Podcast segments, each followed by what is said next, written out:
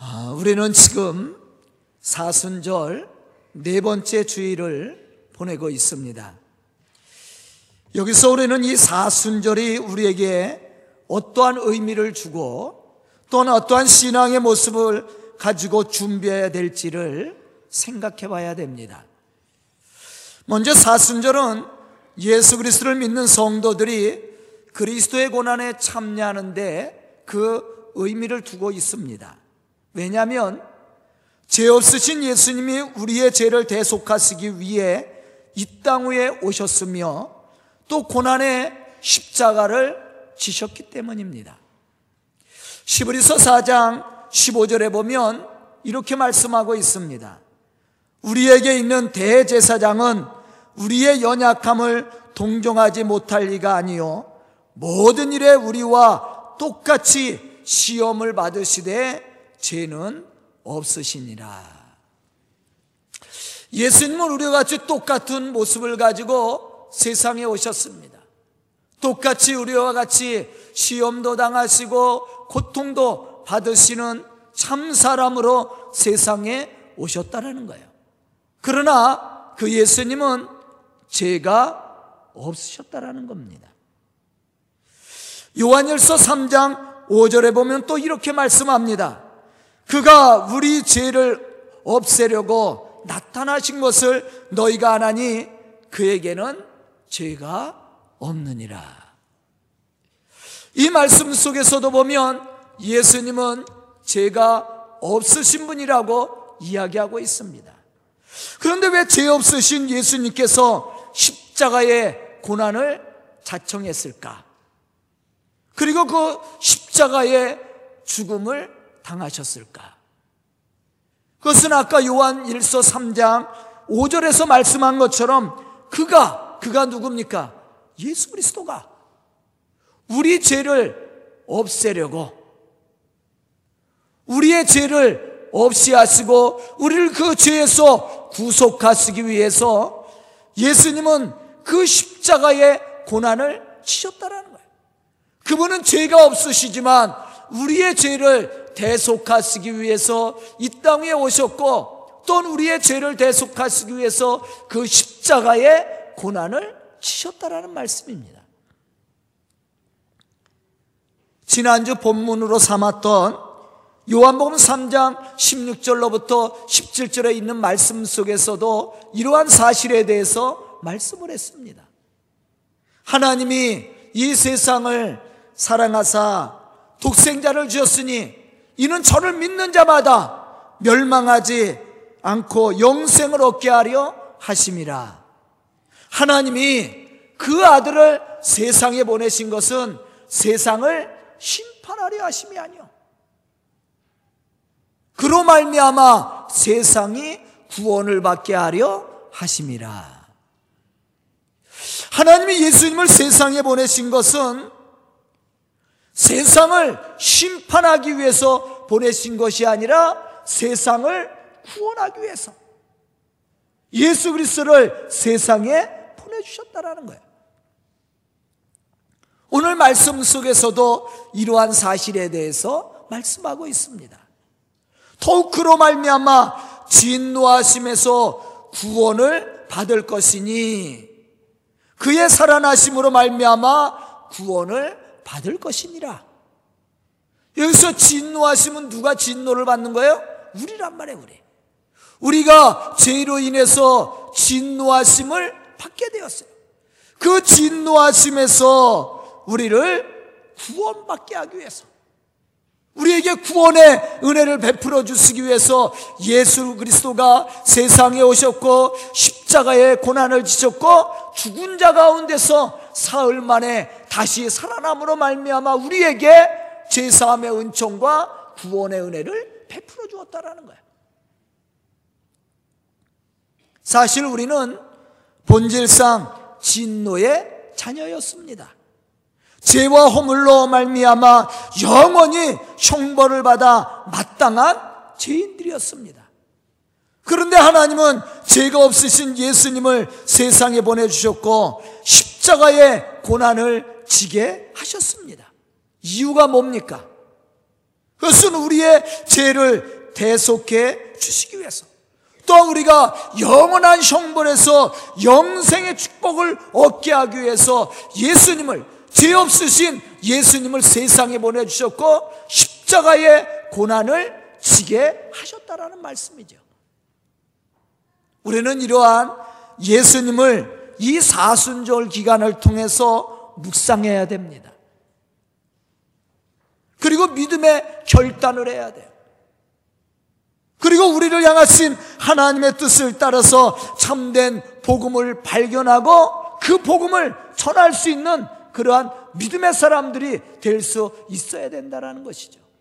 오늘 말씀을 듣는 우리 성도들이 이 사순절을 통해서 우리를 향하신 하나님의 온전하신 뜻을 깨닫고 그 구원을 이루어가는 그러한 믿음의 성도들이 다 될 수 있기를 주님의 이름으로 축원합니다.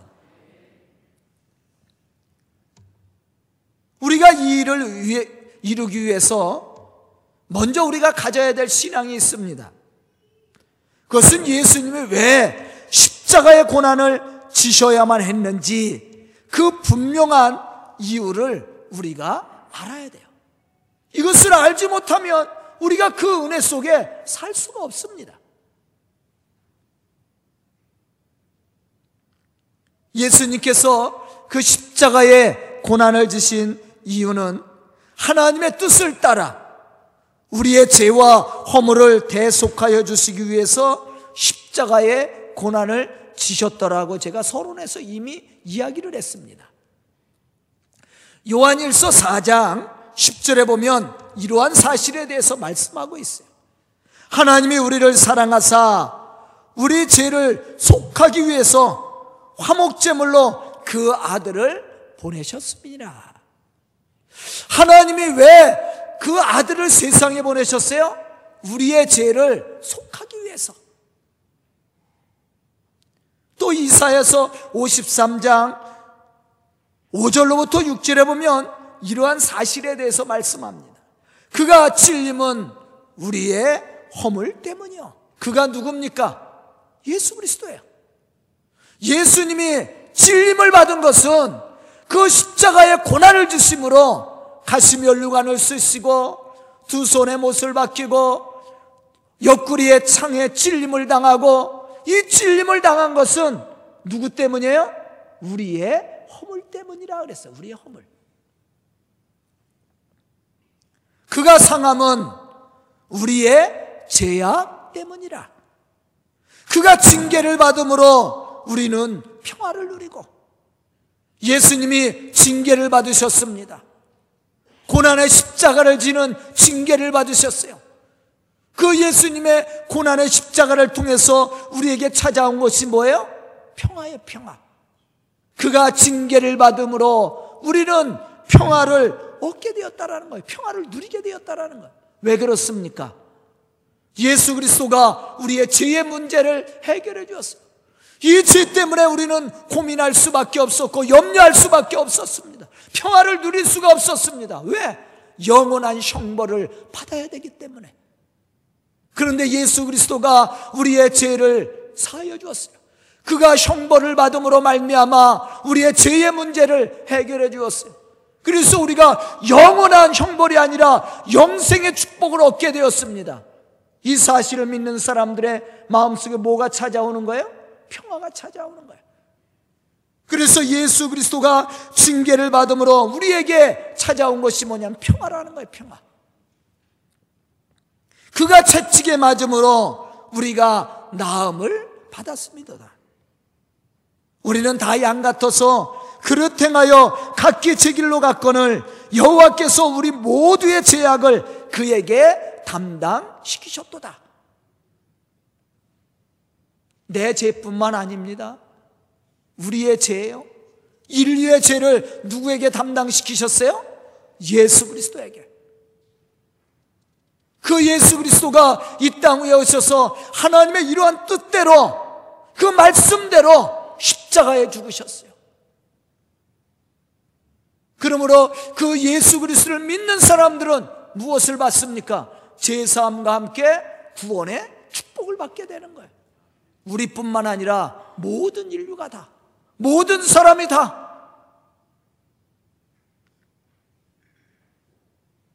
이 말씀 속에서 우리는 우리를 향하신 하나님의 뜻과 그 뜻을 이루기 위해서 이 땅 위에 오셔서 그 고난의 십자가를 지신 예수 그리스도의 아주 분명하고도 명확한 이유를 발견하게 되었습니다. 그것은 우리의 죄와 허물을 대속하시기 위해서 예수 그리스도가 이 땅에 오셨다라는 거예요. 이와 같이 예수님은 우리의 지은 죄로 인해서 우리가 받아야 될 영육간의 고통과 형벌을 당신이 대신 십자가에서 치셨습니다. 그러므로 죄와 허물로 영원히 죽을 수밖에 없었던 우리는 예수 안에서 참된 구원과 평화를 누리게 되었죠. 이것은 우리가 그만한 자격이 있어서 받은 것이 아닙니다. 그만한 공로가 있어서 받은 것이 아니에요. 예수 그리스도의 피의 공로로 말미암아 우리가 이러한 은혜와 축복을 누리게 되었다라는 것이죠. 이러한 사실에 대해서 에베소서 2장 3절로부터 5절에 말씀하고 있습니다. 전에는 우리도 다 그 가운데서 우리 육체의 욕심을 따라 지내며 마음이 원하는 것을 하여 다른 이들과 같이 본질상 진노의 자녀였더니 극률이 풍성하신 하나님이 우리를 사랑하신 그 큰 사랑을 인하여 허물러 죽은 우리를 그리스도와 함께 살리셨고 너희는 은혜로 구원을 받은 것이라. 우리가 무엇으로 구원을 받았어요? 은혜로. 자격이 있어서가 아닙니다. 바로 하나님의 은혜로. 하나님의 구속의 은혜로 말미암아 우리가 죄사하며 은총과 함께 구원을 받게 되었다라는 거예요. 저는 오늘 말씀을 듣는 우리 성도들이 이러한 하나님의 뜻과 그 뜻을 이루기 위해서 그 고난의 십자가를 지신 예수 그리스도의 희생을 생각하며 더욱 믿음의 사람으로 하나님의 구원을 이루어가는 이 사순절이 될 수 있기를 주님의 이름으로 축원합니다. 또 한 가지는 여기서 우리는 예수님이 고난의 십자가를 지시면서도 겸손히 순종하신 이유를 생각해 봐야 됩니다. 그것은 우리를 향하신 하나님의 사랑을 확증하고 하나님의 구원을 이루기 위해서였습니다. 본문 8절로부터 9절에 보면 이러한 사실에 대해 말씀하고 있습니다. 우리가 아직 죄인 되었을 때에 그리스도께서 우리를 위해서 죽으심으로 하나님께서 우리에게 대한 자기의 사랑을 확증하셨느니라. 그러면 이제 우리가 그의 피로 말미암아 의롭다 하심을 받았으니 더욱 그로 말미암아 진노하심에서 구원을 받을 것이라. 여기서 우리는 예수 그리스도께서 십자가의 고난을 지신 것이 우리를 향하신 하나님의 사랑에서 비롯되었다라는 것을 알 수가 있습니다. 그리스도께서 우리를 위해서 죽으셨다는 이 말씀은 예수 그리스도의 죽음이 갖는 대속적인 성격만 강조하고 있는 말씀이 아니에요. 그리스도께서 우리를 위해서 죽으셨다라는 이 말씀 속에는 죄인된 우리를 구원하기 위해서 계획하신 하나님의 사랑을 더욱더 드러내고 강조하고 있다라는 것을 우리는 깨달아야 됩니다.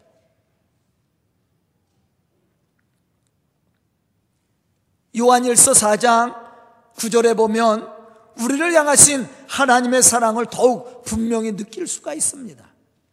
하나님의 사랑이 우리에게 이렇게 나타난 바 되었으니 하나님의 자기의 독생자를 세상에 보내심은 그로 말미암아 우리를 살리려 하심이라. 하나님의 사랑이 우리에게 이렇게 나타났다. 그 사랑이 뭐예요? 예수 그리스도예요. 예수 그리스도가 세상에 오신 그 자체가 하나님의 사랑이었다라는 거예요. 예수 그리스도를 십자가에 죽게 하심으로 말미암아 우리를 살리기 위해서 예수 그리스도를 세상에 보내주셨다라는 거예요. 이러한 하나님의 계획과 섭리가 어디에서 비롯된 거예요? 사랑에서 비롯된 거예요. 하나님이 이 세상을 이처럼 사랑하사 독생자를 주셨으니 왜 독생자를 세상에 보내주셨습니까? 하나님이 세상을 사랑했기 때문에 하나님이 우리를 사랑했기 때문에 독생자 예수 그리스도를 희생시켜 가면서 우리를 그 죄에서 구원해 주었다라는 거예요. 이게 하나님의 사랑입니다. 그러므로 예수 그리스도의 십자가의 고난은 하나님의 사랑의 실천이라고 할 수가 있습니다. 그럼 이러한 사랑을 받은 우리가 해야 될 일이 무엇입니까? 그것은 하나님의 그 희생적인 사랑을 우리가 실천함으로 하나님의 구원을 이루어가는 겁니다. 우리가 사랑을 받은 것으로 끝나는 것이 아니에요. 이제 그 사랑을 어떻게 해야 돼요? 나눠줘야 됩니다. 그것이 하나님의 뜻이에요. 다시 말하면 하나님의 구원을 이루기 위해 고난의 십자가를 지시기까지 순종했던 예수님을 본받아서 우리도 우리의 죄를 고백함으로 죄사함의 은총을 받을 뿐만 아니라 예수 그리스도를 통해 보여주신 하나님의 그 큰 사랑을 실천함으로 말미암아 겸손히 하나님의 구원을 이루어가는 믿음의 사람들이 될 수 있어야 된다라는 말이죠. 이것이 하나님이 우리를 죄악 가운데서 구원하신 이유입니다. 요한일서 4장 11절로부터 12절에 보면 이렇게 말씀하고 있습니다. 사랑하는 자들아 하나님이 이같이 우리를 사랑하셨은즉 우리도 서로 사랑하는 것이 마땅하도다. 하나님이 우리를 이렇게 사랑하셨은즉 이렇게 어떻게 사랑했어요? 독생자 예수 그리스도를 주시기까지 우리를 사랑하셨은즉 너희도 서로 사랑하는 것이 마땅하도다. 그러면 이 사랑의 실천은 뭡니까? 예수님이 우리를 위하여 십자가에 죽으신 것처럼 너희도 너희 이웃을 위해서 너희 원수까지도 너희가 희생하며 사랑하는 것이 당연하다는 얘기예요. 그 사명을 실천해야 우리가 하나님의 구원을 이루어갈 수 있다라는 말입니다. 어느 때나 하나님을 본 사람이 없으되 만일 우리가 서로 사랑하면 하나님이 우리 안에 거하시고 그의 사랑이 우리 안에서 온전히 이루어지느니라. 하나님을 본 사람은 없습니다. 여러분 하나님 보셨습니까? 하나님 코가 어떻게 생겼습니까? 입술은 어떻게 생겼습니까? 머리카락은 하얗니까? 노랍니까? 까맙니까? 하나님을 본 사람은 없어요. 그러나 우리가 하나님을 알 수가 있습니다. 그것은 서로 사랑하는 거예요. 예수 그리스도가 우리를 위하여 십자가에 죽으시기까지 순종함으로 하나님의 사랑을 실천한 것처럼 우리가 그 사랑 안에 거할 때 우리는 하나님 안에 거하고 또한 하나님 안에서 하나님의 그 구원의 역사를 온전히 이루어갈 수 있게 된다라는 말이에요. 만일 우리가 이 사랑 안에서 온전한 삶을 살지 못하고 있다면 그 사람은 하나님 안에 있는 사람이 아닙니다. 믿음의 사람이 아니에요. 하나님의 구속의 사랑을 받은 사람은 마땅히 그 사랑을 실천함으로 하나님의 구원을 온전히 이루어가는 믿음의 사람이 될 수 있습니다. 하지만 이러한 은혜와 사랑을 알지 못하고 체험하지 못한 사람은 하나님의 구속의 사랑이 그 속에 없으므로 하나님의 구원의 역사를 이루어갈 수 없다라는 말이죠.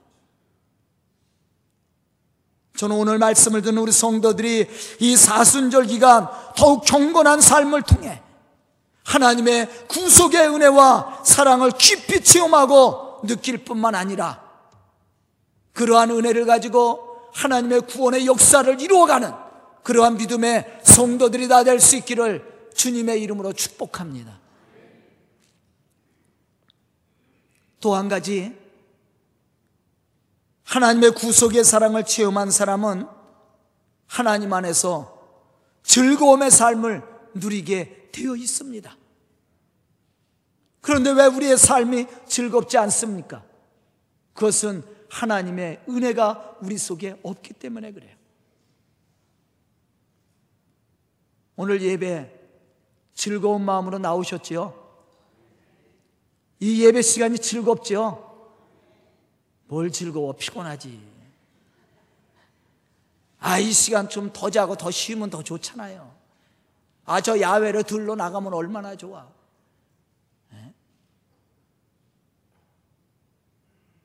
그래도 이 자리에 나와 있는 것만 해도 감사합니다.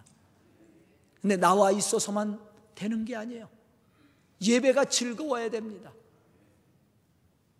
예배가 기뻐야 되는 거예요. 그런데 예배가 기쁘기 위해서는 우리 속에 하나님의 은혜가 체험되어져야 돼요.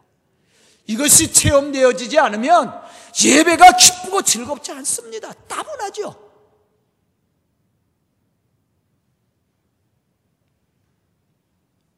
우리가 하나님의 영광을 바라고 즐거워할 수 있는 이유가 어디에 있습니까? 여기엔 세 가지 이유가 있어요.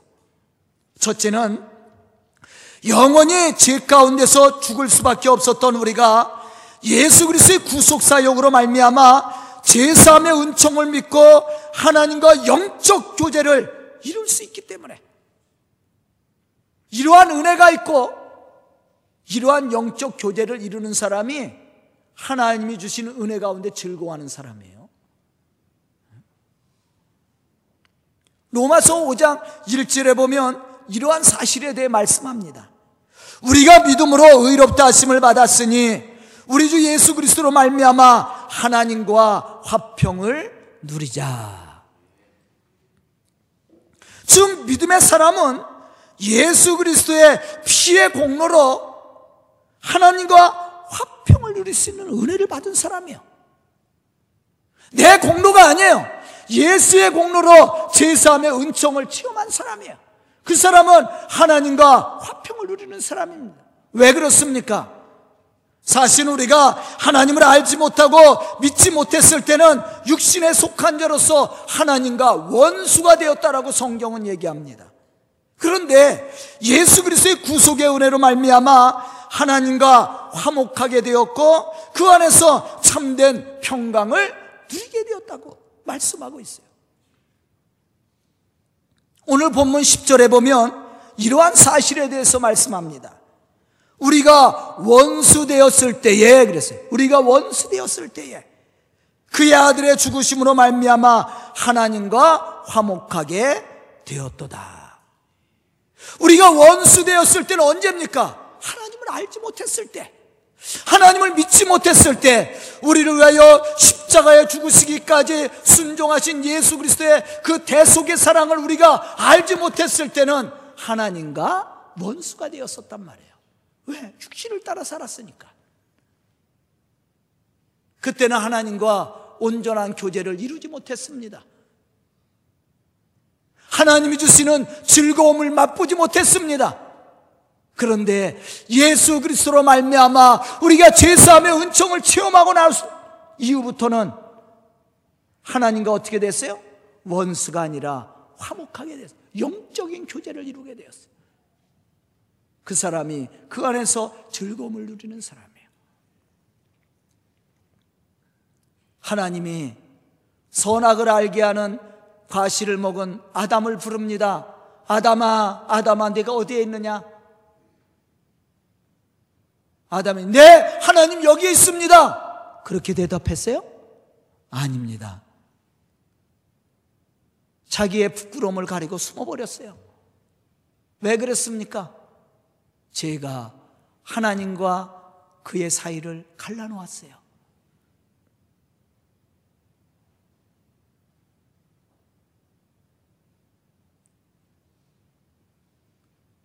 언젠가 한번 식당에 가서 밥을 먹는데 우리 교회 지금은 안 나옵니다. 우리 성도 중에 한 분이 자꾸 피해. 왜 그래요? 아니, 식당에서 목사님 만나, 아유, 목사님 오셨, 반갑게 맞아야 되잖아. 자꾸 눈치를 봐. 사람 뒤에 숨고. 왜 그랬어요? 이거 한 잔 했잖아. 하고 있는데 제가 그 식당에 들어갔어. 아이고, 그러니까 이게 부끄러워서 말도 못하고. 제가 언제 갈지 몰라. 우리 성도들. 우리 성도들뿐만 아니에요. 이 동네 사람들도요. 이게 우리 앞에 이 빌라에 사는 사람들도요. 제가 목사인 줄 알잖아요. 이게 담배를 이렇게 피다가요. 저를 만나면 다 감춰요. 아, 그 사람들 신앙생활 안 하는 사람들이야. 그런데도 제가 목사인 줄 아니까 담배 제 앞에서 이렇게 피지 않아요. 슬쩍 감춰요. 아니면 바닥에서 버리고 살짝 밟아요. 왜? 제가 목사 아니에요, 그래도. 에? 아, 목사님 앞에서 그러면 안 된다는 거 알고 있어요. 세상 사람들도. 그러면 하지 말아야지. 에? 죄가 있으면요, 숨어요. 떳떳하게 하나님 앞에 나갈 수가 없는 거예요. 그 앞에 있으면 즐겁지가 않아. 그 죄 짓고 나와서 저 앞에 서봐. 즐거워요? 괜히 미안하지. 우리가 하나님 안에서 즐거워한다라는 것은 제사함의 은총을 체험한 사람을 얘기하는 거예요. 예수 그리스도를 믿고 예수 안에서 참된 구원을 받은 사람이 하나님 안에서 즐거움을 얻는 거야. 아멘. 그러나 죄가 있으면 하나님 앞에 즐거움이 안 와요.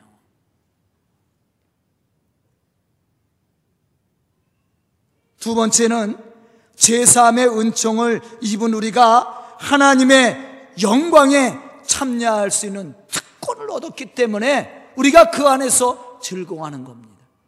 본문 2절에 보면 이러한 사실에 대해서 말씀하고 있습니다. 그로 말미암아 우리가 믿음으로 서 있는 이 은혜에 들어감을 얻었으며 하나님의 영광을 바라고 즐거워하느니라. 우리가 하나님의 은혜 가운데 특권을 하나님 앞에 나갈 수 있는 특권을 얻었습니다. 그래서 하나님 안에서 즐거워하는 거예요. 영접하는 자, 곧 그 이름을 믿는 자들에게는 하나님의 무엇을 얻었어요? 자녀된 권세를 얻어 특권이요. 자녀들이 부모님 앞에 나오는데 부끄러워함, 죄를 지면 부끄러워해. 그러나 죄가 없으면요, 자녀들은 부모님 앞에 나오면 너무 행복한 거야. 아멘? 바로 우리가 그런 특권을 받았어. 그래서 우리가 하나님 안에서 즐거워하는 세 번째는 십자가에 죽었다가 부활하신 예수님의 완전한 구원을 이루시고 믿는 우리에게 그 구원을 보장해 줬단 말이에요. 예수 그리스도의 십자가의 죽음으로 말미암아 그 믿는 모든 사람들에게 무엇을 보장해 줬어요? 구원. 구원을 보장해 줬어. 그래서 예수 믿는 사람은 구원받은 사람이란 말입니다. 이 구원의 은혜가 있는 사람이야. 그래서 우리가 하나님 안에서 즐거워하는 거야. 본문 10절에 보면 이러한 사실에 대해서 말씀합니다. 더욱 그의 살아나심으로 말미암아 구원을 받을 것이니라. 예수 그리스도를 믿음으로 구원받은 우리는 하나님의 영광의 축복을 누릴 뿐만 아니라 세상 가운데서도 하나님의 구원의 영광을 나타내는 믿음의 성도가 될 수 있습니다. 이것은 또한 우리를 제약 가운데서 부르신 하나님의 뜻이기도 해요. 하나님이 우리를 통해서 영광 받기를 원하셔요. 그것은 우리가 그 안에서 즐거운 삶을 사는 것이 하나님께 영광입니다. 여러분들 자녀들이 행복하고 즐겁게 사는 모습만 봐도 여러분들 즐겁지 않아요? 그죠? 자녀들이 괴로워해봐. 부모의 마음은요, 더 괴로워. 자녀들이 행복하고 즐거운 모습만 봐도 행복한 겁니다. 그게 영광 받는 거예요. 마찬가지야. 하나님이 우리를 통해서 영광 받으시기를 원해요. 그것은 우리가 하나님 안에서 즐거운 삶을 사는 것. 그것은 다시 말하면 우리가 제사함의 은총을 받고 구원받은 성도로서의 삶을 사는 걸 이야기합니다. 그리고 하나님이 약속하신 축복을 받고 누리는 거예요. 그것이 하나님께 영광입니다. 에베소서 1장 3절로부터 6절에 보면 이러한 사실에 대해서 말씀합니다. 찬송하리로다 하나님 곧 우리 주 예수 그리스도의 아버지께서 그리스도 안에서 하늘에 속한 모든 신령한 복을 우리에게 주시되 곧 창세전에 그리스도 안에서 우리를 택하사 우리로 사랑 안에서 그 안에 거룩하고 흠이 없게 하시려고 그 기쁘신 뜻대로 우리를 예정하사 예수 그리스도로 말미암아 자기의 아들들이 되게 하셨으니 특권이죠. 어떠한 사람들에게 아들이 되는 특권을 줬어요? 믿는 사람에게. 이는 그가 사랑하는 자 안에서 우리에게 거저 주신 바 그의 은혜의 영광을 찬송하게 하려는 것이라. 여기서 구원받은 우리가 해야 할 일을 찾아볼 수 있습니다.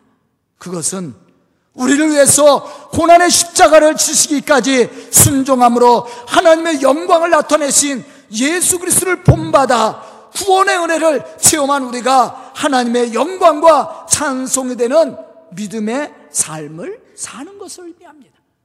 그것은 하나님의 구원을 체험한 자로서 하나님 안에서 즐겁고 행복한 삶을 사는 거예요.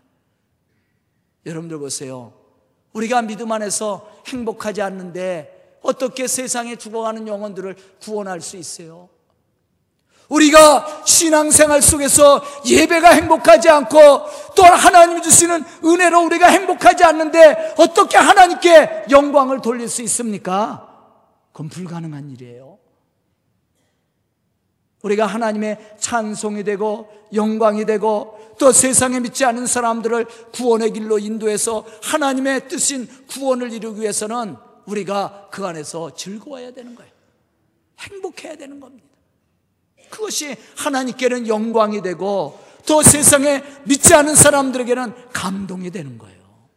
저는 오늘 말씀을 듣는 우리 성도들 이번 사순절을 통해서 이러한 예수님의 구속의 은혜를 체험하고 예수 그리스도를 통해서 이루고자 하셨던 하나님의 구원의 뜻을 깨닫고 그것을 이루어가는 그런 믿음의 사람들, 복음의 사람들, 축복의 사람들이 될 수 있기를 주님의 이름으로 축원합니다.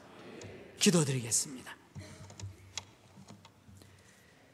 은혜로우신 아버지 하나님 감사합니다. 오늘도 말씀 듣게 해주시고 또 하나님의 그 구속의 은혜를 체험한 자로서 하나님의 구원의 역사를 이루어갈 수 있도록 축복하여 주시니 감사합니다. 이 시간 말씀 듣고 결단한 우리 성도들 믿음의 사람들로 쓰임받게 해주시고 하나님의 구속에 참된 은혜를 체험한 자로서 하나님의 구원의 역사를 이루어가는 믿음의 일꾼들이 다 되게 하여 주시옵소서 예수님의 이름 받들어 축복하며 기도드리옵나이다. 아멘.